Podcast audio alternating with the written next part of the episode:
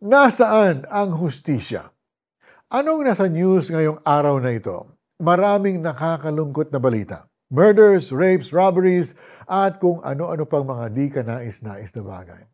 We sigh, thinking, ay, ganito na talaga siguro ang mundo, walang hustisya.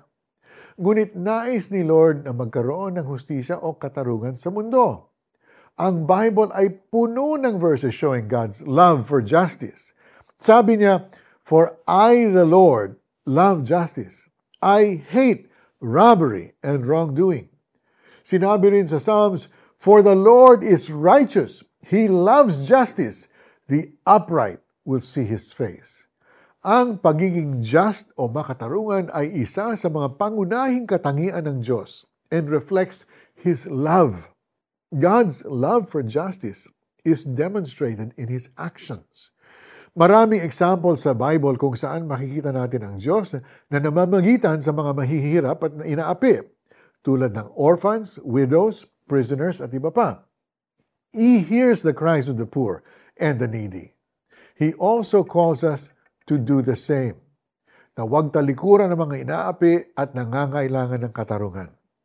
Therefore, our love for justice should be manifest in our actions as we seek to serve and love those who are most in need, lalo na sa ating community at bansa. So as we reflect on the love of God, let us also reflect on His love for justice and how He calls us to love justice too. Let's pray. Panginoon, I pray na ang Pilipinas ay maging isang bayan na naninindigan sa kung ano ang tama at makatarungan at nagtatanggol sa mga mahihirap at naaapi. I-convict po ninyo kami sapagat ikaw ang aming Diyos, ang Diyos ng pag-ibig at ng katarungan na kasama namin sa bawat hakbang. In Jesus' name I pray. Amen.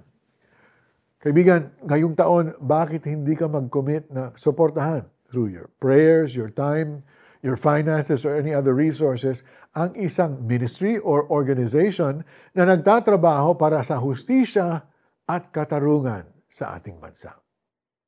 Ang nais niya ay katwir at katarungan, ang pag-ibig niya sa mundo'y laganap. Awit 33, verse 5. Ako po si Mari Kaimo. Thank you for joining us for another edition of Tanglaw. We'll see you next time.